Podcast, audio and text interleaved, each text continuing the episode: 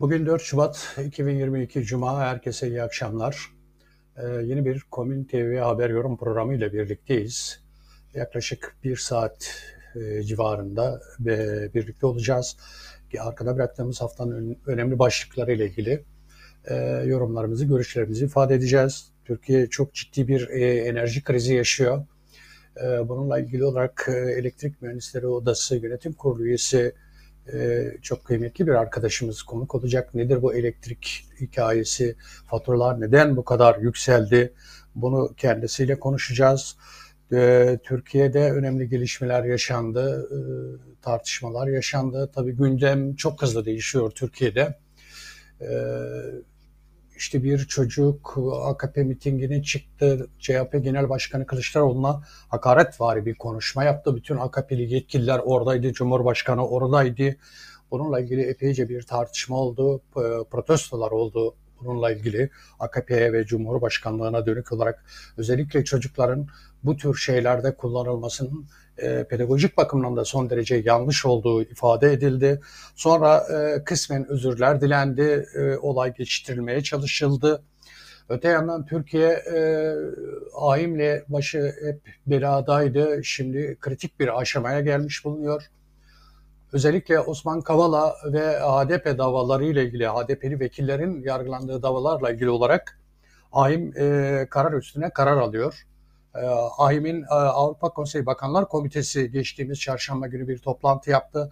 E, Aralık ayı başında aslında Kasım ortalarından itibaren Türkiye ile ilgili, Türkiye'deki hukuk süreciyle, hak ihlalleriyle ilgili e, sık sık açıklamalar yapıyordu, oturumlar, görüşmeler yapıyordu.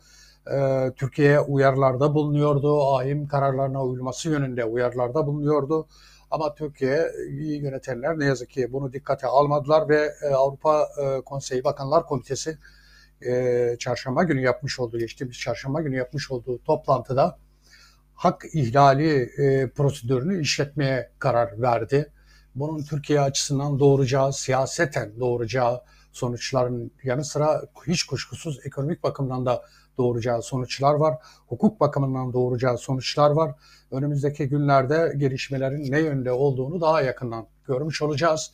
AYM kararının Avrupa Birliği Bakanlar Komitesi'nin e, prosedürü işletme, hak ihlali prosedürünü işletmesinin kararının hemen ardından Türkiye'den çeşitli tepkiler geldi. Muhalefet hükümeti eleştirirken hükümet yetkilileri ve Cumhurbaşkanı AYM'in Türkiye'nin hukuk işlerine karışmayacağını, Türkiye karışamayacağını, Türkiye'de bir bağımsız yargının olduğunu, buna saygılı davranılması gerektiğini söyledi. E, doğal olarak Avrupa Birliği de e, buna cevaben e, konuştuğumuz konu aynı zamanda Türkiye'nin üç hukukuyla ilgili bir şey, bir uluslararası sözleşme altında imzanızın bulunduğu bir sözleşme. Ya bunun gereklerine uyarsınız ya da bunun gereklerine uymazsanız gerekli yaptırımlarla karşılaşırsınız türünden bir açıklama yaptı. E, AYM kararında e, aslında geçtiğimiz günlerde HDP'li eski vekillerle ilgili de böyle bir karar almıştı. Sık sık dediğimiz gibi böyle kararlar alınmaya başlandı. Çünkü Türkiye'de hak ihlalleri hakikaten öyle böyle değil artık e, hani taşınabilecek, hoş görülebilecek ya da görmezden gelinebilecek bir durumda değil. Bu yüzden de e, AİM bu kararlarında ısrar ediyor. Bakanlar Komitesi Türkiye'yi sürekli uyarıyor. ADP'li eski vekillerle ilgili de aynı şekilde 60'a yakın vekille ilgili böyle bir hak ihlali kararı olduğu e, söylendi. E, söz konusu davaya bakan Türkiye'deki avukatlar açıklamalar yaptılar. Onlar da dediler ki bu davaların aslında yeniden e, ve usulüne uygun olarak görülmesi lazım.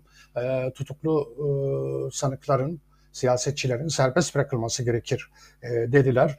E, Türkiye'yi yönetenler yine bunu da tabii duymazdan bilmezden geldiler ne yazık ki. Türkiye'de geçtiğimiz hafta çok trajik bir olay yaşandı. E, bu mülteciler meselesi bütün Avrupa'nın, dünyanın hatta başına bela olduğu gibi Türkiye'nin de ne yazık ki başındaki belalardan bir tanesi. E, yaklaşık 19 kişi Yunanistan-Türkiye sınırında, Türkiye tarafında donarak ölmüş olarak bulundu. Ee, yani insan hakikaten bunu ne diyeceğini, nasıl tanımlayacağını bilemiyor. Siz gidiyorsunuz, insanların ülkesini yakıp yıkıyorsunuz. Ee, savaşlar, krizler, çatışmalar çıkarıyorsunuz.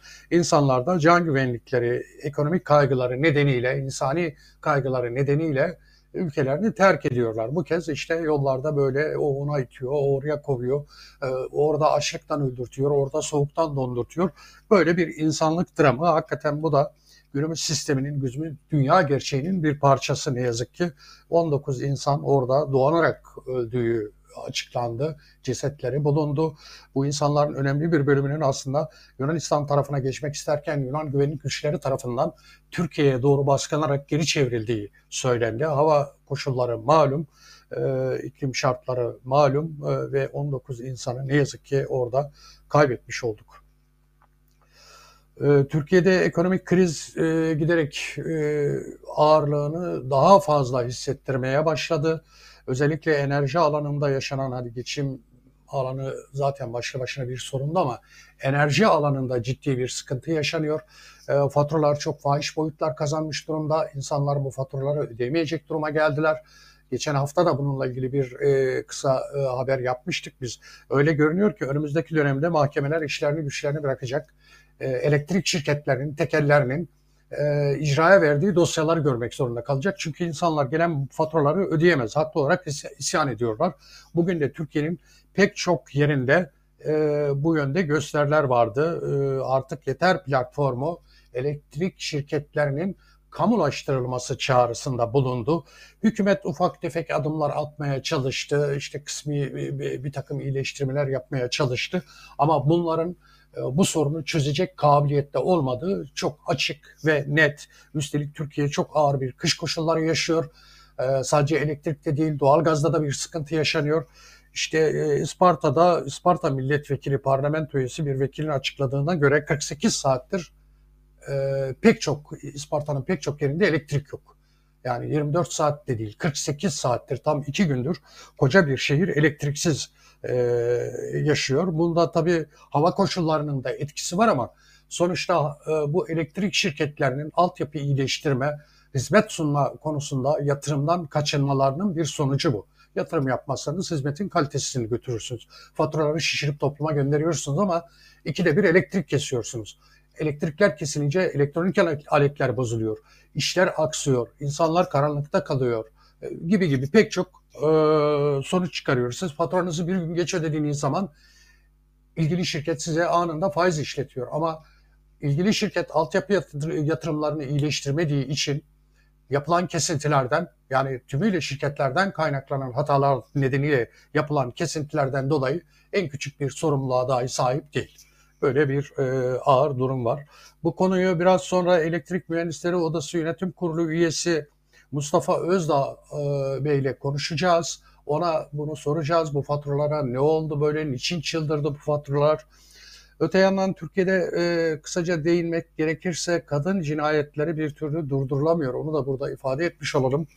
E, kadın cinayetleri durduracağız platformunun vermiş olduğu bir bilgi var. Bu bilgiye göre sadece Ocak ayı içerisinde 26 kadın katledildi Türkiye'de. 28 kadın da şüpheli bir şekilde öldü. Yani e, 50 küsur 60'a yakın kadın hayatını kaybetmiş bulunuyor. Bununla ilgili herhangi bir girişim, herhangi bir iyileştirme ne yazık ki yok. Hükümet malum işte İstanbul Sözleşmesi'ni kaldırdı. Ee, kadınlara reva görünen bu. Her gün neredeyse bir kadın öldürülüyor, iki kadın öldürülüyor. Bazen bu üç oluyor. Ee, bu sorun bir türlü çözülemiyor. Toplum bu konuda bir türlü disipline edilemiyor. Hukuk bu konuda gereği gibi bir türlü işletilemiyor. Kadınlar çığlık atıyorlar. Mahkemeler karar alıyor. Eşleri uzaklaştırma, evden uzaklaştırma, konuttan uzaklaştırma cezası veriyor. Hatta bazen gözaltı ve tutuklamalar oluyor. Tekrar bırakılıyor. Geliyor adam çok rahat bir şekilde cinayet işliyor. Burada da tabii siyasi iradenin çok büyük bir sorumluluğunun olduğu, emniyet güçlerinin çok büyük bir sorumluluğunun olduğu çok açık. Bu haberimi de vezdikten sonra e, Mehmet Bey'e bir bağlanalım isterseniz şu elektrik meselesini bir konuşalım. Mehmet Bey'den bir dinleyelim. Bu faturalar neden bu kadar can yakmaya başladı? Bunun sonu nereye varır? Ne olur? E, toplum ne yapmalı? İnsanlar ne yapmalı? Dediğim gibi her tarafta gösteriler vardı. Bugün Ağrı'da, Van'da, Muş'ta, e, Muğla'da gösteriler vardı. Ee, ve insanlar artık e, şunu anladılar. Evet bu şirketler gerçekten soygun şirketlere hem altyapıya yatırım yapmıyorlar, hizmette kusurlu davranıyorlar hem de bize fahiş faturalar veriyorlar. Elektriği bize fahiş satıyorlar. Bunun da tek yolu diyorlar ki tekrardan elektrik işletmelerinin özellerden alınıp kamulaştırılması diyorlar. Eğer Mustafa hocamız, şey Mehmet hocamız bağlıysa, e, şey, hazırsa bağlayalım arkadaşlar. Mehmet hocam hoş geldiniz. Merhabalar, iyi yayınlar diliyorum. Hoş bulduk. Teşekkürler, iyi akşamlar. Ee, Mehmet Bey, e, siz yakından takip ediyorsunuz. E, Elektrik Mühendisleri Odası Yönetim Kurulu üyesiniz. E, aynı zamanda çok daha özel olarak herhangi bir elektrik mühendisi değil, çok daha özel olarak bu işle ilgileniyorsunuz. E, bu Türkiye'de son aylarda bu elektrik enerji meselesi hakikaten çok can yakmaya başladı. Bugün demin de ifade ettim ben. Pek çok yerde gösteriler oldu, protestolar oldu. E, artık yeter diye bir platform oluşmuş durumda bununla ilgili olarak. E, adından da belli artık yeter. Yani insanların sabrı taştı. Elektrik faturalarını ödeyemez hale geldiler. E, altyapı son derece zayıf. İşte e, Isparta'da 48 saattir pek çok yere, kentin pek çok yerine elektrik verilemiyor. Elektrik kesilmiş e, hava koşulları nedeniyle e, olduğu söyleniyor. Neler söylemek istersiniz? Nedir hakikaten durum? Bu fiyat artışları, bu fahiş faturalar ne oluyor? Pek çok rivayet var. Size yansıyan ne? Sizin cephenizden neler görülüyor? Ya aslına bakarsanız e, sizin cephenizden tabii ne görülüyorsa bizden de o görülüyor. Çünkü e, Elektrik Mühendisleri Odası e, hepinizin bildiği gibi kamu kurumu niteliğinde bir meslek odası. Dolayısıyla e, biz de sözlerimizi söylerken e, bir kamu görevi yapıyor olma anlayışıyla ve genel anlamda toplumun yararına olacak şeyler üzerinden söylüyoruz. Herhangi bir ticari bağlantıyla konuşmuyoruz. Ayrıca e, gene söylemek gerekirse konuşurken de bolca rakam kullanıyoruz, biraz matematik kullanıyoruz. İster istemez bu rakamları da doğrudan doğruya Enerji Piyasası Düzenleme Kurumu'nun Enerji ve Tabii Kaynaklar Bakanlığı ve ilgili kurum ve kuruluşların resmi verilerinden alıntılar yaparak e, konuşuyoruz. O nedenle e, haberin sunumunu yaparken hem e, çok yüksek gelen faturalara itiraz dile getirdiniz hem de bir taraftan da bu itirazlar esnasında artık insanların kamulaştırmayı yeniden konuşmaya başladıklarını da söylemiş oldunuz. Ee, ben de buradan alarak önce buraya nasıl geldik? Yani bu e, kademeli zam zam demek mi daha doğru yoksa kademeli soygun mu diyelim? Çünkü biliyorsunuz zam iktisadi bir terim. Yani e, herhangi bir e, malın e, üretilmesi esnasında bir maliyet hesabı ve o malın e, tüketim noktasına iletilmesiyle ilgili bir lojistik maliyet hesabı ve bunların üzerine hem yasal kar payları hem de o ticaretten kaynaklanan makul mantıklı ticari riskler eklenerek bir hesap yapılır. Yani bunlarda bir artış olursa o oranda da yasal ölçüde bir fiyat artışı buna zam denebilir evet. ama biz şimdi burada biraz kademeli soygun ifadesini kullanıyorum. Ben özellikle kullanıyorum. Çünkü e, soygun kriminal bir durum. Yani e, çünkü e, bu e, bizim ülkede karşılaştığımız 31 Aralık gecesi karşılaştığımız elektrik tarifelerine zam olarak izah etmek mümkün değil. Çünkü e, herhangi bir enflasyon artış oranıyla veya herhangi bir malın girdisinin artmasıyla e, izah edilecek bir durum değil. Şimdi zamın gerekçesi e, açısından e, işte dolar yükseliyor. Kuraklık son yıllarda en üst seviyesinde. Doğalgaz fiyatları arttı. İşte elektrik enerjimiz dolar, dolar kuraklık ithal kaynak döngüsüne girmiş gibi söyleniyor. Ama sonuçta e, bu döngüye niye girildi? Yani biz şimdi bu politikaları sorgulamadan sadece 31 Aralık gecesi yapılan e, zammı ve bu zammı ilan eden Enerji Piyasası Düzenleme Kurumu'nun e, basın açıklamasını esas alarak konuşursak yani e, dünya piyasalarında dünya spot piyasalarında e, dolar o şey özür dilerim doğalgaz 10 kat dünya spot piyasalarında kömür fiyatı 5 kat arttı gibi bir açıklamanın arkasına sığınmak. Sonra da zammın gerekçesini Türkiye Büyük Millet Meclisi'nden e, geçen kademeli tarifeye sığınmak ve Türkiye Büyük Millet Meclisi'nin zammın gerekçesi yapmak e, akıl kârı değil. Dolayısıyla Türkiye biliyorsunuz e, 2019 yılında e, elektrik enerjisi üretim ve dağıtım şirketlerinin borç stoklarının 60 milyar doları bulduğu ve bu borç stokunun da 47 milyar dolarının ödenemez hale geldiği e, bizzat Bankacılık Düze- Düzenleme ve Denetleme Kurumu'nun 10 Eylül 2019 tarihli basın açıklamasıyla Raporuna bütün dünyaya duyuruldu. Yani e, sözlerime başlarken e, kamu kurumu niteliğinde bir meslek odasının yönetici olması sıfatıyla ve resmi verilerle e, konuşacağımı söyledim. Bunlar hep resmi veriler. İnanmayan. Bankacılık Denetleme Kurumu'nun açıklamalarına bakar. Dolayısıyla 2019 yılına kadar e, Türkiye'nin elektrik enerjisi altyapısında e, sürekli Türkiye'nin %7-8 büyüyeceği, dolayısıyla elektrik enerjisi üretiminin ve tüketiminin bu düzeyde artacağı hesabıyla Türkiye son 20 yılda enerji bağımlısı bir ülke haline getirildi. Ve bu enerji bağımlılığının karşılanması tamamen ithal fosil yakıtlar üzerinden sürekli üretmek ve o üretilerin de tüketilmesi anlayışına dayalı bir yapıya büründü. Bu balon 2019 yılına geldiğinde patladı. 2019 yılına gelene kadar %7-8 oranında büyüme ve elektriğin Türkiye'deki piyasa fiyatının da 7 veya 8 dolar sent e, olacağı üreticilere ve dağıtıcılara garanti edildi. Ve gerek özel sektörün üretim ayağına gerekse dağıtım ayağına hem kamu bankalarından hem de uluslararası finans çevrelerinden e, bir takım e, devletin de e, bir anlamda garantör olmasıyla borçlar bulundu. Gelinen noktada şu anda 2021 yılı için söylüyoruz. Türkiye'de üretilen elektriğin %83'ten fazlasını yani %83,5'unu özel sektör üretti. Yani 1600 civarında lisanslı elektrik üretim şirketi var Türkiye'de. Bunu buraya yazalım. İki, Türkiye'de iletim, elektrik iletim sektörü TİH hala %100 kamu malı. Burada duruyor hala kamunun elinde. Onun özelleştirilmesi için de düğmeye basıldı. Üç, dağıtım sektörü. Yani e, birincisi ürünün kendisi. Ürünün kendisi elektrik, bunun üretilmesi.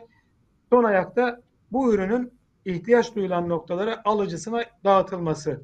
Dağıtım sektörü de 2013 yılı itibariyle 21 dağıtım bölgesinin tümünde özelleştirmeler tamamlandı. Ve o zamandan bu zamana kadar biraz önce ekrandan hızlıca aktı.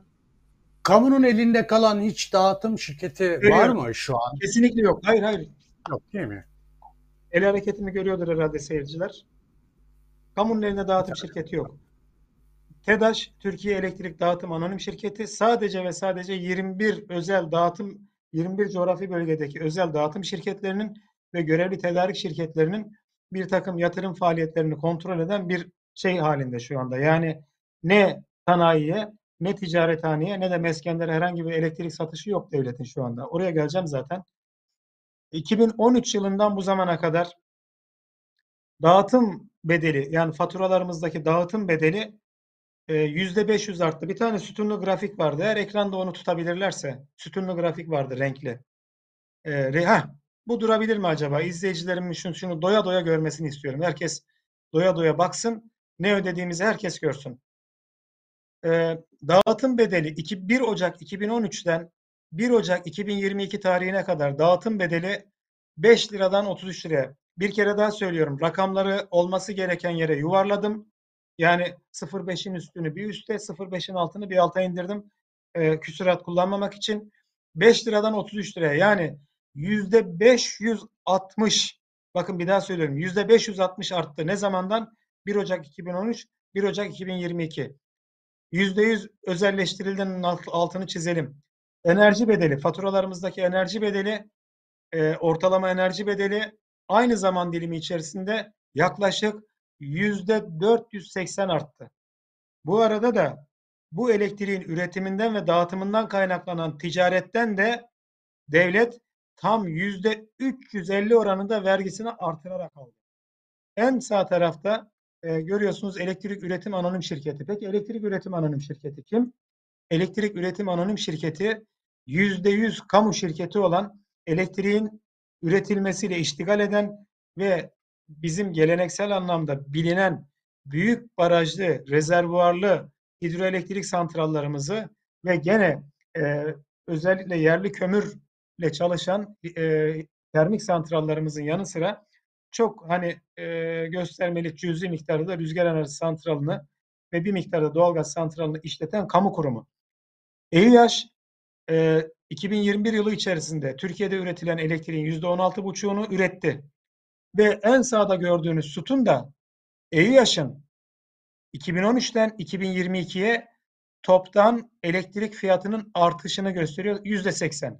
Yani özel dağıtım şirketleri %560, özel üretim şirketleri %480, devletin aldığı vergi %350 ama kamu şirketinin özel dağıtım şirketlerine sattığı elektriğin artış oranı sadece %80. Peki EİAŞ ne yapıyor bu ürettiği elektriği?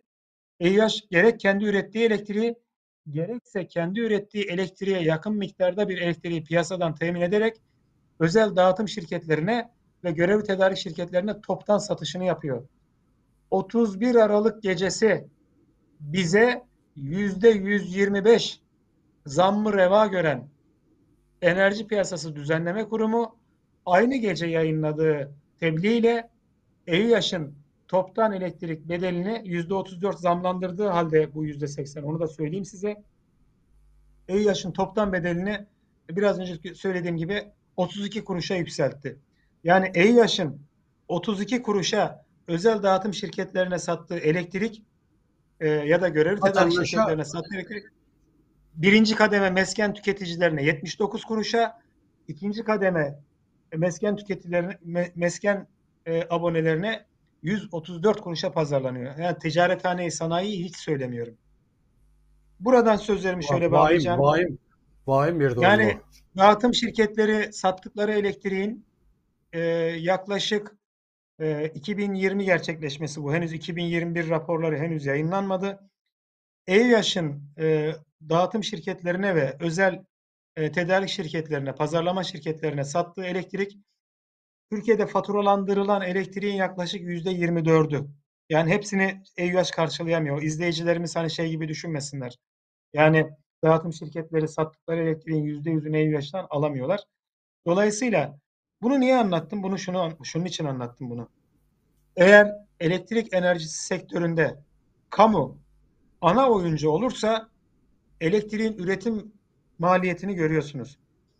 Şimdi bizi evet, dinleyen, şimdi ben bizi yanlış dinleyen... anlamadım değil mi Mehmet Bey? Buyurun. Daha an, izleyicilerimiz de daha iyi anlasın diye söylüyorum. Şimdi e, 2003 ile 2021 yılları arasında özel 22, sektörün... 1 Ocak 2022 Zafer Bey. 22, 1 Ocak pardon, 2022. 22. Hı hı. Artışlar dahil yüzde, yani son zamlar yüzde, dahil. Yüzde 560 oranında bir artış. Evet. evet. Aynen kamuya kamu kamudaki artış ise kamu ıı, üretimindeki artış Kamunun ise ürettiği elektrik yüzde, artış. Yüzde 80 o da diyorsunuz ki son ıı, zamanda bunun yüzde 35'i son zamanda geldi. Yani yüzde 45'miş demek ki. 2000, İzleyicilerimiz e, özür dilerim. Ev yaşın sübvanse edildiği bu maliyetlerin gerçek maliyet olmadığı söyleniyor. Ben de diyorum ki bana açık kaynak göstereceksiniz. Ben elektrik mühendisliği yöneticisiyim ben devletin yayınladığı rakamlar neyse oradan alıp veriyorum bunları. Eğer evet. EİH sübvanse ediliyorsa o sübvanse edilen EİH beni sübvanse edecek beni. Ben vergi veren bir vatandaşım. Ben aldığı 3 kuruş maaşla geçinmeye çalışan bir insanım. Beni sübvanse edecek. Özel dağıtım şirketlerini değil. İzleyicilerimizden istirham ediyorum. Merak eden Türkiye Cumhuriyeti Merkez Bankası'nın web sayfasına 1 Ocak 2023 e, ve 1 Ocak 2022 geçen hafta baktığımda henüz 1 Ocak 2022'yi vermiyordu. Aralık 2021'i veriyordu. Belki şu anda vermiştir. Enflasyonun artış oranına baksınlar Türkiye'de. Resmi enflasyon artış oranına. Oradaki oranın da %217 olduğunu görürler. Yani EÜH'ın fiyat artışı %80 değil %200 bile olsa özel dağıtım şirketlerine yapılan artışın yarısı bile yapmıyor. Yarısı o yüzden siz buna siz buna o yüzden zam değil soygun diyorsunuz. Yani yasal bir hikaye Kriminal değil bir bu. süreç o kriminal, kriminal bir süreç. süreç diyorsunuz. Bir soygun o yüzden süreci insanların, diyorsunuz. insanların karşılaştıkları tablo karşısında esnafların, çiftçinin, sanayicinin ve zor güç bela evini geçindirmeye çalışan emekçi insanların hakkını araması, yasal yollarla, hukukla, demokratik direnme haklarını kullanarak hakkını aramasından daha doğal bir şey olamaz. O nedenle de umarım bu itirazlar e, ilgili adreslere, etkili adreslere örgütlü bir biçimde ve gerçekten de e, bizi yönetenlerin bizim tarafımızdan seçildiklerini hatırlayarak ve bize hizmet hizmet etmek üzere olduklarını hatırlatmak üzere gerekli refleksi, gerekli tepki gösterirler. Onlar da hatırlarlar ne yapmaları gerektiğini. Kısmen hatırladılar 31 Ocak gecesi. En azından birinci kademeyi 5 kWh saatten 7 kWh saate çıkardılar.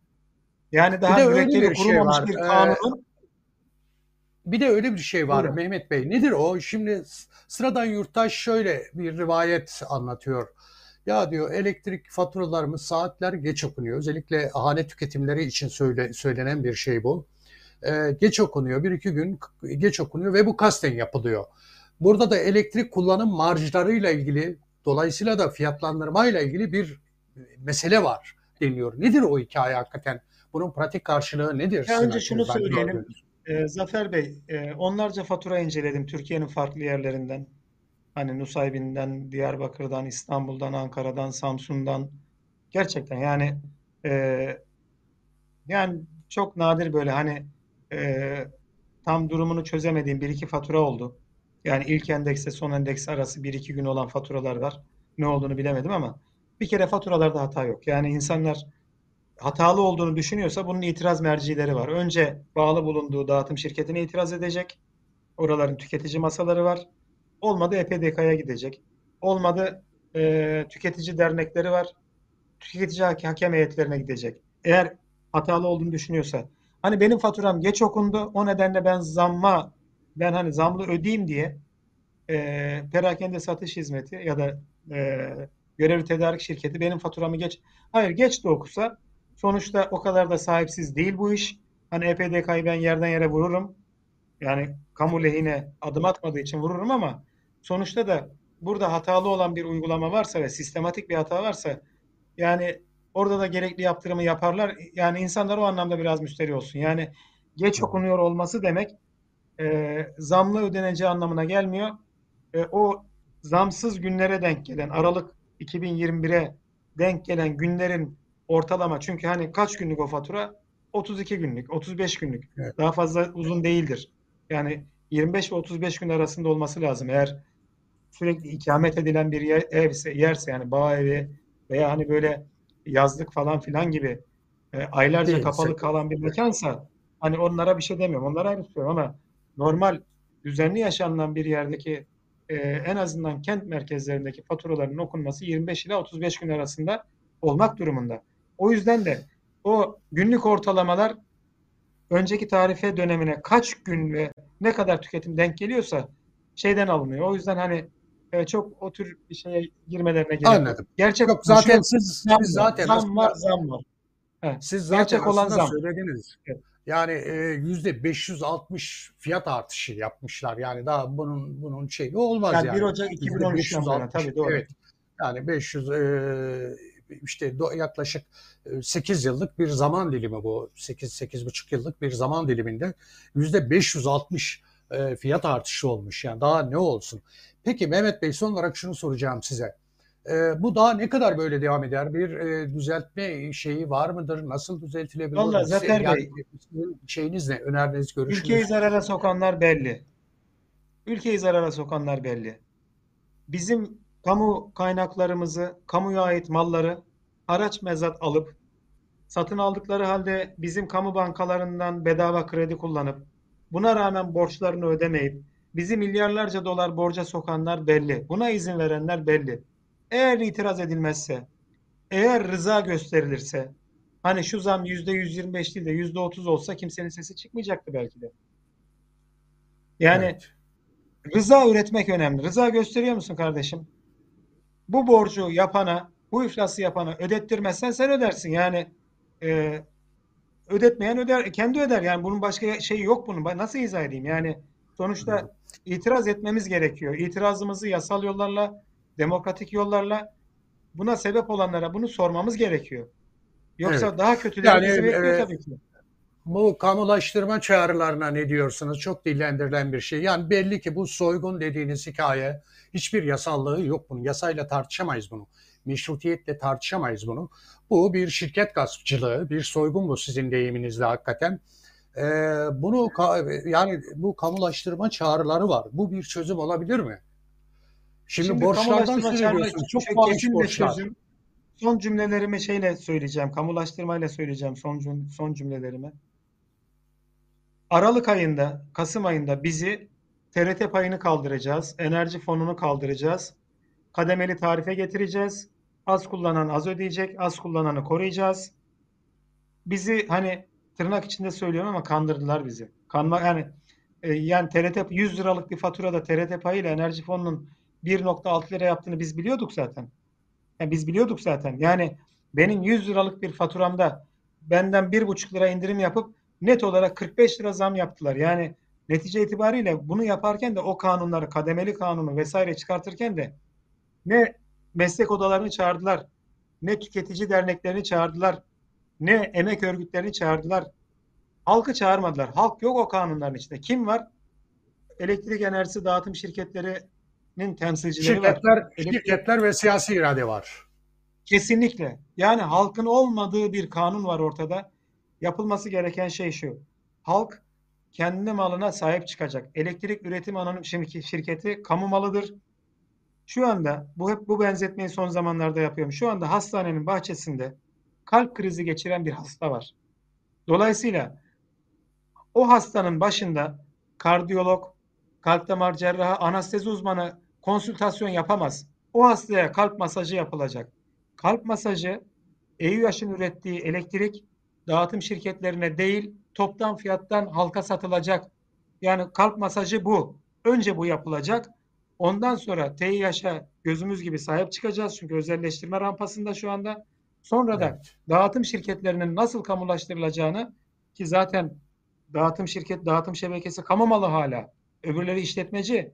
İşletme hakkı devri var üzerlerinde. Malımıza sahip çıkacağız. Malımıza sahip Evet. çıkacağız. Bu Özet söylediğinizden de kamu ana oyuncu olacak. Bu Bu. söylediğinizden de şunu anlıyorum ben. E, e, AOÇ'ye sahip çıkmaz ise eğer elektrik üretim AŞ'ye sahip çık kamu kurumu bu sonuçta. Buna sahip çıkılmazsa ve dağıtım da bunun üzerinden doğrudan satış yaparak organize olmaz ise eğer e, bu zamlarla, bu faturalarla bu toplum soyulmaya devam edecek diyorsunuz. Ama şöyle de bir şey var, onu siz de ifade ettiniz. Şimdi elde kalan tek kamu kuruluşu bu alanda e, bu EUH, e, TÜEH, TİH. onu da sata, evet. Bu arada onu da özelleştirmeye çalışıyorlar. Özelleştirmeyi kafaya Aralık koydular. 2022'ye kadar kum saati işliyor şu anda. Değil mi? Yani o da var. O durumda daha vahim bir şeyle karşılaşabiliriz önümüzdeki dönemde. Peki e, Mehmet Bey çok teşekkür ediyorum bilgileriniz için. Ben teşekkür ben ederim. İyi hakikaten yayınlar diliyorum. %560 gibi bir zam yani olacak iş değil. Elektriği siz kamudan e, üretiyorsunuz, özel şirkete veriyorsunuz. Özel şirkette gidiyor siyasi iradeyle kafa kafaya veriyor. Toplumu soyup soğana çeviriyor. Ondan sonra yurttaş da faturaya haklı olarak isyan ediyor.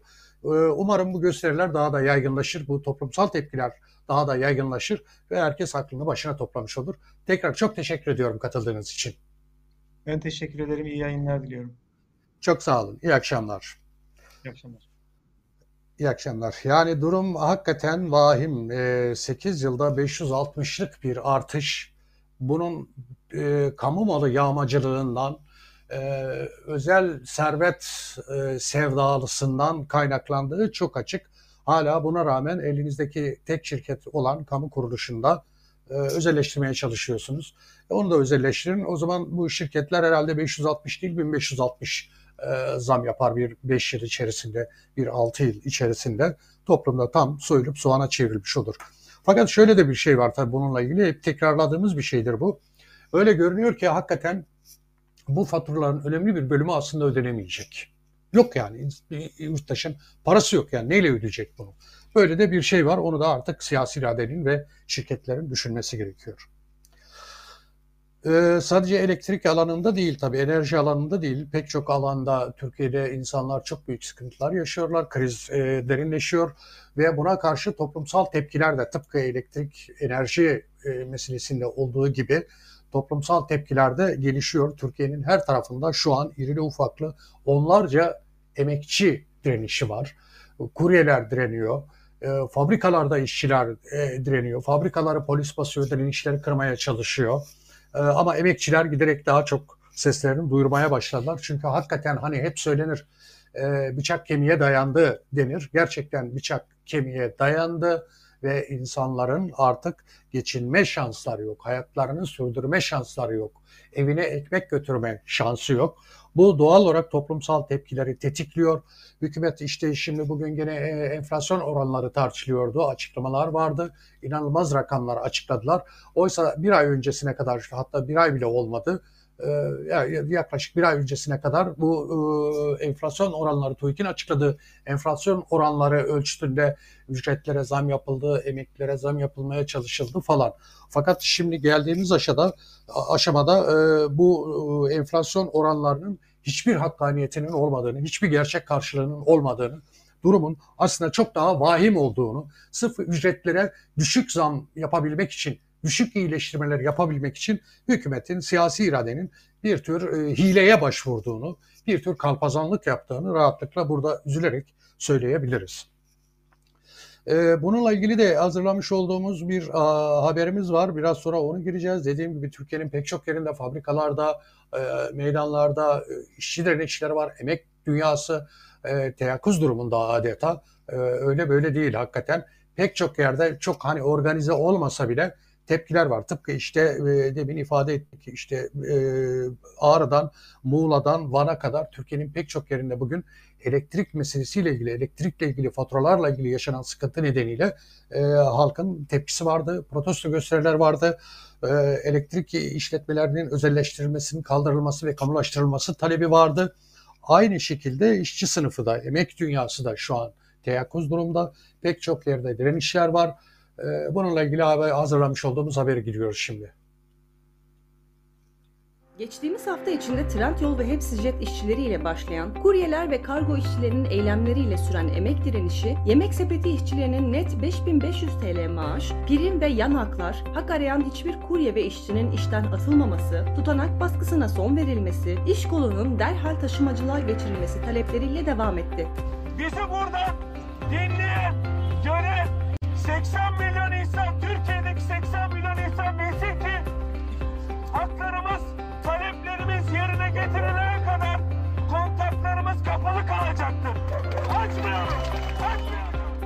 Uzun süredir sendikal hakları için verdikleri mücadeleyle bilinen Yemek Sepeti işçileri bu kez düşük zam oranlarına karşı harekete geçti. Yemek Sepeti'nde sendikalaşmanın önüne geçmek için kurye ve depo işçilerinin ofis büro elemanı meslek koluna kaydırıldığını söyleyen Yemek Sepeti İşçi Komitesi Sözcüsü Kaan Gündeş, sendikal örgütlülüğü engellemek için her yol deneniyor. Bir an önce meslek kolu tanımlarının düzeltilmesini ve arkadaşlarımızın tekrar taşımacılık meslek koluna alınmasını istiyoruz dedi.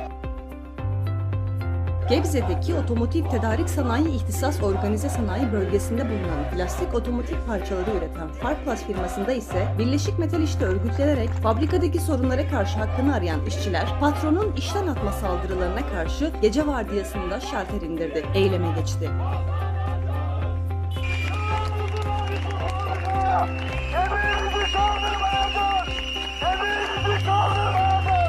İşçiler, sendikal haklarının tanınması ve işten atılan işçilerin işe iade edilmesi için fabrikayı işgal etti. Polisin müdahalesi sonucu gözaltına alınan Farplas fabrikası çalışan 200 işçi, emniyet işlemlerinin ardından serbest bırakıldı.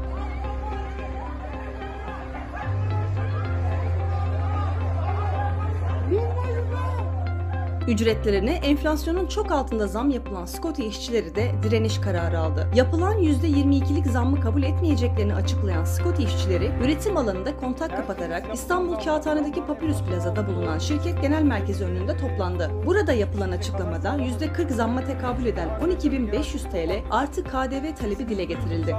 Memleketin e, insanlarını sosyal sigorta imkanından da mahrum bırakarak manipülasyonlarla, algılarla onları kölele, köleleştirip onlara partnersiniz, iş ortağısınız, esnaf kuryesiniz deyip hiçbir hakların, hukuklarının olmadığı bir durumu dayatıyorlar.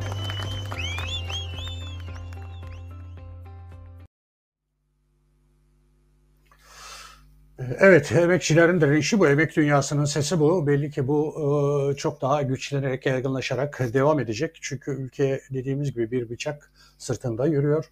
Bu ülkede 3-5 tane şirket mi, Yoksa bu ülkenin gerçek sahibi emekçiler mi e, bu ülkeye sahip çıkacak, bu ülkeyi yönetmeye aday olacak, bu ülkenin politikalarını belirleyecek. E, bunun kavgası giderek derinleşiyor, giderek keskinleşiyor. İşçi sınıfı da bu yönüyle kendi iradesini ortaya koymaya başlamış durumda. Siyasi iradenin tercihleri burada çok açık ve net. İşte demin elektrik meselesini konuştuk. Ee, işte 200 işçinin fabrikada hak arayışında polisin tutumunu gördük. Belli ki bu işin arkasında siyasi irade o 3-5 şirketten yana, o 3-5 kapitalist işletmeden yana. Ee, dolayısıyla da yurttaşım, aziz milletim dediği milletin karşısında duruyor. Ee, biraz önce düşen bir habere göre Ümraniye cezaevinde bir yangın çıkmış. Cezaevleri hep söyleriz Türkiye'nin bir kanama yara, kanayan yarasıdır. Ee, pek çok hatsat tutsak var. İnsanlar hayatını kaybediyor, tahliye edilmiyor. Ee, on binlerce insan şu an cezaevinde olağanüstü koşullarda, tecritte yaşamak durumunda kalıyorlar. Yeni Demokrasi Aileleri Birliği e, tutsaklarla dayanışmak için geçtiğimiz e, günlerde bir başvuruda bulundu. 5 Şubat 2020 tarihinde de Kartal, İstanbul Kartal'da bir etkinlik yapmayı planlamıştı. Tutsaklarla dayanışmayı büyütüyoruz adı altında bir etkinlik yapılacaktı. Ee, yine burada da bir siyasi irade ortaya çıktı. Kartal Kaymakamlığı bu etkinliğin yapılamayacağını açıkladı ve etkinliğin yasaklandığını duyurdu. Gerekçesi de gerçekten enteresandı. Yani Türkiye'de hiçbir şey milli güvenlik ve kamu düzenini bozmuyor. Ama insanların özgürlük, demokrasi, eşitlik arzusu, e, dayanışma, yardımlaşma e, arzusu kamu düzenini, milli güvenliği bozuyor nasıl oluyorsa. Yeni Demokrasi ailelerinin bu etkinliğiyle e, Kartal Kaymakamlığı'nın tümüyle keyfi bir kararıyla, saçma sapan bir kararıyla e, yasaklanmış bulunuyor. Ne yazık ki bu etkinlikte yapılamayacak. Ama bu tabii cezaevlerindeki sorunların ortadan kalktığını göstermiyor. Cezaevindeki sorunlar devam edecek. Siz istediğiniz kadar etkinlikleri yasaklayın. istediğiniz kadar açıklamaları gizleyin. istediğiniz kadar e, baskı uygularak bu işi görünmez kılmaya çalışın. E, gerçek başka bir kanalda yürüyor. Cezaevleri Türkiye'nin bir gerçeği. Orada yaşananlar Türkiye'nin bir gerçeği. E, neredeyse 400 bine yakın insan var şu an cezaevinde. Bunların önemli bir bölümü e, düşüncelerinden dolayı hapishanelere doldurulmuş olan siyasi tutsaklardan oluşuyor.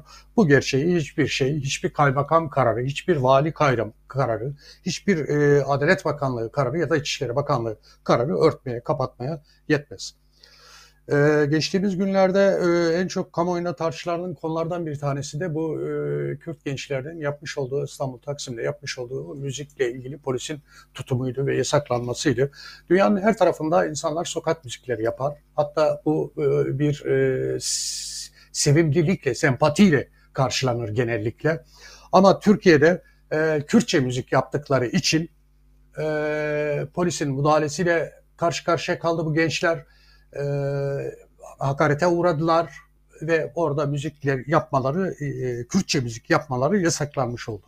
Belli ki burada mesele değildi. Mesela o çocuklar orada Afgan dilinde müzik yapmış olsalardı kimse bir şey demeyecek. Devlet polis bir şey demeyecekti. Ya da İngilizce müzik yapsalardı bir John Bayard şarkısı söyleselerdi örneğin yine bir şey demeyeceklerdi. Ama Kürtçe söyledikleri için e, saldırıya maruz kaldılar. Müzik yapmaları yasaklandı. Buna karşı kamuoyunda epeyce bir tepki oluştu. Pek çok müzisyen e, buna tutum aldı. Kürtçe müzik susturulamaz adı altında bir kampanya başlatıldı ve Kürt dili müziği kültürü üzerindeki baskılar bir de bu yönüyle protesto edilmiş oldu. E, bu yasaklama kararının e, çok uygulanabilirliği de yok. Sonuçta burası sokak, e, sokaklar kamuya aittir ee, öyle polisin, belediyenin, kaymakamın keyfiyetiyle e, bir durum da yoktur. Ayrıca insanların şarkı söylemesi kadar güzel bir şey de yoktur. Şarkı söylemeyi niye yasaklarsınız? Ne istersiniz bir dilden? Bütün dünyada bunlar söylenir. Şimdi gidin atıyorum İsviçre'de, Norveç'te, e, sokakta alın Türkçe şarkı söyleyin. Kimse gelip size niye şarkı söylüyorsunuz demez. Yasaklamaz sizi. Sadece sizin tınınızın kalitesine bakar, estetiğinize bakar, rengine, sesinizin rengine bakar, kullandığınız enstrümanlara bakar. Bu buradan sonuçlar çıkarır. Oradan beğenir ya da beğenmez. Ama kimse gelip sizin yapmış olduğunuz müziği yasaklamaz. Çünkü bu e, kimseye zarar veren bir şey değildir.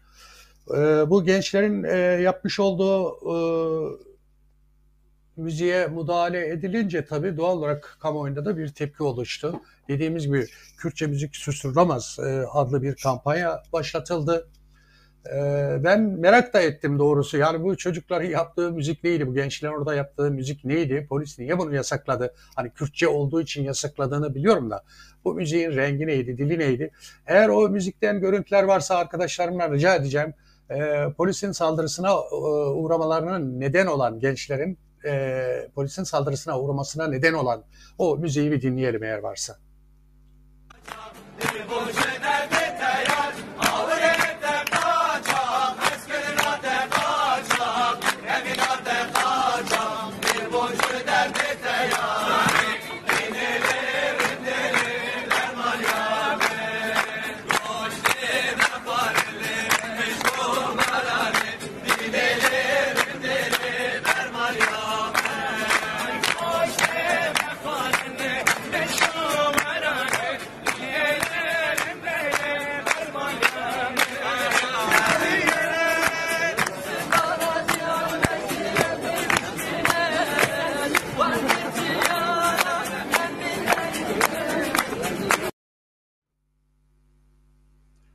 Evet, Türkiye'nin en kadim dillerinden biri bu dil.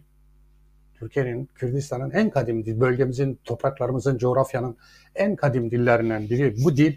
Ama bu dilde insanların müzik yapması, eğlenmesi ne yazık ki işte bir takım kafalar tarafından suç olarak görülüyor ve yasaklanıyor. Geçtiğimiz hafta e, önemli bir gelişme de e, Güney Kürdistan'da ve Rojava bölgesinde yaşandı. Önce e, bir işit saldırısı gerçekleştirildi. E, Hasake'deki bir hapishaneye, işitlerin tutulmuş olduğu bir hapishaneye işit çok büyük bir e, askeri güçle saldırı yaptı. Buna karşı PYD ya da onların da dahil olduğu Suriye Demokratik Güçleri karşı koydu, direniş gösterdi, işitleri saldırısını boşa düşürdü. E, IŞİD'in saldırısının hemen sonrasında e, çeşitli boyutlarda tartışmalar yaşandı, uluslararası düzeyde tartışmalar yaşandı. Bu IŞİD yeniden mi canlanıyor, ne oluyor? Bu IŞİD'i organize edip tekrar bölgeye süren kimlerdir? IŞİD bu cesareti ve cüreti nereden alıyor? Soruları soruldu. Ee, hemen ardından da e, Türk Silahlı Kuvvetlerine bağlı hava kuvvetleri e, bir hava saldırısı gerçekleştirdi bölgede. 60 uçağın katıldığı bir saldırıydı bu. Hava aracının katıldığı bir saldırıydı bu. E, Milli Savunma Bakanlığı'nın yaptığı açıklamaya göre 80 3 ayrı bölgede 80 hedefe yönelik saldırı yapıldı. E, şimdi sırada bununla ilgili hazırlamış olduğumuz bir haberimiz var. Onu vereceğiz. Gerçekten işit e, bölgedeki siyasi çevrelerin ifade ettikleri gibi ikinci kez mi bir hilafet ilan etmek istiyor? İşit'i besleyip büyütüp bölgeye süren ki bölge güçleri bu konuda nasıl duyarlılıklar gösteriyor, nasıl tepkiler verdi onunla ilgili olarak hazırlamış olduğumuz haberi veriyoruz şimdi. Yeni yılla birlikte IŞİD adlı kanlı çete hem Rojava Kürdistan'ı hem de Güney Kürdistan'da yeniden saldırıya geçti. SDG güçlerince yapılan açıklamalarda IŞİD'in 2. İslam Devleti hilafeti ilan etmek için bu saldırılara başvurduğu dile getirildi. 20 Ocak 2022 tarihinde saatler 19'u gösterirken Heseke'de IŞİD'lilerin tutulduğu bir hapishaneye yönelik gerçekleşen saldırıda canlı bombalar ve patlayıcı yüklü araçların da kullanıldığı bildirildi. Saldırı sırasında IŞİD çeteleri bölgeyi denetiminde tutan SDG'nin etkili bir direnişiyle karşılaşarak geri çekilmek zorunda kaldı. SDG komutanlarından Nevroz Ahmet'in verdiği bilgilere göre IŞİD çeteleri saldırının planlanmasını Türkiye ve onun denetimindeki Suriye Milli Ordusu'nun hakim olduğu Serekaniye Giresipi bölgesinde bölgesinde yaptı. Baba eriş eruha, yeke balkeş, baba eriş droja, ilandırla, rebebriya koser, damazrandına ve eruha eriş erser. Saldırı sırasında 374 IŞİD üyesi öldürülürken SDG'nin can kaybı 121 oldu. SDG sözcüsü Nevruz Ahmet'in yaptığı açıklamada IŞİD'in çatışma sırasında çocuk ve sivilleri canlı kalkan olarak kullandığı da ifade edildi. Bölgede hakimiyet ve güvenlik sağladıklarını ifade eden Ahmet, uluslararası güçlere de bir çağrı yaparak halen hapishanelerde bulunan binlerce IŞİD'linin bir an önce bölgeden tahliye edilerek yurttaşı oldukları ülkelere gönderilmesi gerektiğini söyledi. Öte yandan bölgeye yönelik bir saldırı da Türkiye tarafından gerçekleştirildi. 2 Şubat'ta yaşanan TSK'nın hava saldırısına 60 hava aracının katıldığı Karaca, Sincar, Verik bölgelerinde SDG ve PKK güçlerine ait 80 hedefin vurulduğu iddia edildi. Türk devletinin adı geçen bölgelere yönelik yaptığı dünkü bombalamaların IŞİD'in yaşadığı yenilgiye karşılık olduğu iddia edildi. Bölgede yaşanan saldırılarla ilgili olarak sert bir açıklama da Rusya'dan geldi. Rusya'nın Birleşmiş Milletler Temsilcisi Yardımcısı Dmitry Polyanski, Güvenlik Konseyi'nde yaptığı bir açıklamada Suriye'de hukuka aykırı olarak varlık gösteren tüm yabancı güçler bölgeyi derhal terk etmelidir dedi. Evet, bölgedeki gelişmeler de buydu. En son Rusya'nın açıklamasında aslında yabancı güçler derhal bölgeyi terk etsin derken kastettiği iki güç var. Çok açık ve net bu. Biri Türkiye, diğeri Amerika'dır. Ee, işte Suriye Milli Ordusu dedikleri güç ya da IŞİD adlı çete güç bu güçlerin denetimi altında daha çok da Türkiye bağlantılı güçler. Ee, Kürdün kaderi bu. Ee, işte orada bir özgür toprak parçası rahatça, insanca yaşayacağı bir e, toprak parçasında varlık göstermeye çalışıyor, siyasi irade göstermeye çalışıyor. Ama buna bile tahammül edilemiyor. E, sürekli bombalanıyor, üstüne işit gönderiliyor, yetmiyor, işgaller oluyor. E, böyle hakikaten trajik e, bir e, süreç yaşanıyor. E, bugünlük vereceğimiz haberlerimizin e, özeti buydu. E, sırada Patika kitaplığı var, kültür sanat haberimiz var. Yine Patika tarafından seçilmiş olan üç kitapla ilgili bir tanıtım e, yapacağız. Eğer hazırsa onu da verelim arkadaşlar. Bu hafta Gazete Patika'nın yeni çıkan kitaplar arasından derleyerek Patika'nın kitaplı başlığıyla tanıttığı eserler şöyle. Kendi hayatında ölme vakti yazar Mehmet Eroğlu iletişim yayınları. Uzun süredir yazamayan tanınmış bir yazar yaşadığı hayal kırıklığının ardından gerçekleri ve geçmişini zihnindeki tabuta kilitleyip büyük kentin keşmekeşinden uzaklaşır. Soluğu doğanın hırçın, rüzgarlı kıyısındaki ücra bir sahil kasabasında alır. Bu göç acının krallığında yaşayanlarla hayatın gerçek soylularını buluşturan efsunlu bir hikayenin kapılarını aralar. Mehmet Eroğlu, mitolojinin ve antik çağ tragedyalarının kahramanlarını iki katmanda gelişen öyküleriyle günümüze taşıyor. Bizleri varlığından bir haber olduğumuz hayatlarla tanıştırıyor. Tutkulu aşkları, soyluları, göçmenleri, adalet arayanları anlatıyor. Hem şimdiye hem de geleceğe ait bir edebiyat şöleni sunuyor. Şiddetsizliğin gücü Judith Butler Metis Yayınları Toplumsal çatışmalarda şiddete ve şiddetsizliğe başvurmanın siyasi ve etik boyutlarını tartışan Butler açıkça şiddetsizlikten yana tavır alıyor. Butler meşru şiddet tekelini elinde tutan aktör olarak devletin şiddet tanımındaki muğlaklığı kendi amaçları doğrultusunda nasıl kullanabildiğini gösterirken bir yandan da şiddetsizliği savunmak için yeni bir tasavvur geliştiriyor ve şiddetsizliği toplumsal eşitliğin bir gereği olarak temellendiriyor. Eşitlik açısından bütün yaşamların aynı derecede önemli adledilmesi için insanlar daha hayattayken yasa tutulabilirliğin nasıl pay edildiğini düşünmeye çağırıyor. Klasik sözleşmeciliğin temelinde yatan bireyciliğin eleştirisiyle birlikte Butler şiddetsizliği karşılıklı bağımlılığın kaçınılmazlığına dayandırıyor. İnsan denen garip hayvan Turan Selçuk Desen Yayınları Turan Selçuk'tan insan doğasını hicveden karikatürler. Turan Selçuk seçkisi, Türkiye'de sözsüz karikatürün öncüsü olan Turan Selçuk'un mizahını genç nesillere tanıtıyor. Büyük ustanın kendi zamanının çok ötesindeki çizgilerine farklı bir bakış imkanı sunuyor. Üç ciltlik seçki sanatçının yıllar içinde çeşitli kitaplarda ve mecralarda yayınlanan siyah beyaz karikatürlerini ayrıntılı bir kataloglama ve tematik düzenleme çalışmasının ardından yeniden gün yüzüne çıkarıyor. İnsan denen garip hayvan, Selçuk'un 1951-2001 yılları arasında Türkiye'nin ve dünyanın seçkin gazete ve dergilerinde kendine yer bulan, bazıları farklı dönem ve mecralarda tekrar tekrar yayımlanarak yankı uyandırmış 86 karikatürünü bir araya getiriyor.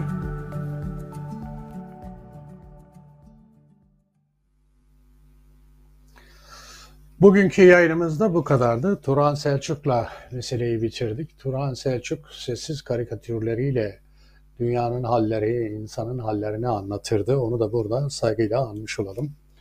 Bugün programımız bu kadardı. Yayında emeği geçen bütün arkadaşlarıma teşekkür ediyorum. İzleyen arkadaşlarıma da e, saygılarımı sunuyorum. Haftaya görüşmek üzere. Hoşçakalın. İyi akşamlar diliyorum.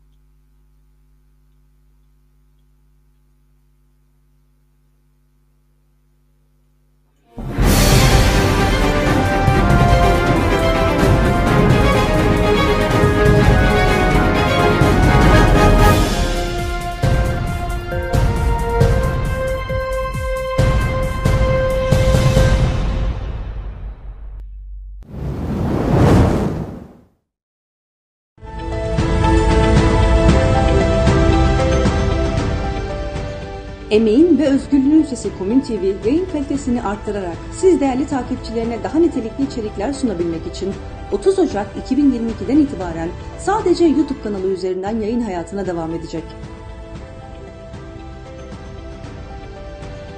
Güncel programları kaçırmamak ve gelişmelerden haberdar olmak için Komün TV YouTube kanalına abone olmayı ve bildirimleri açmayı unutmayın.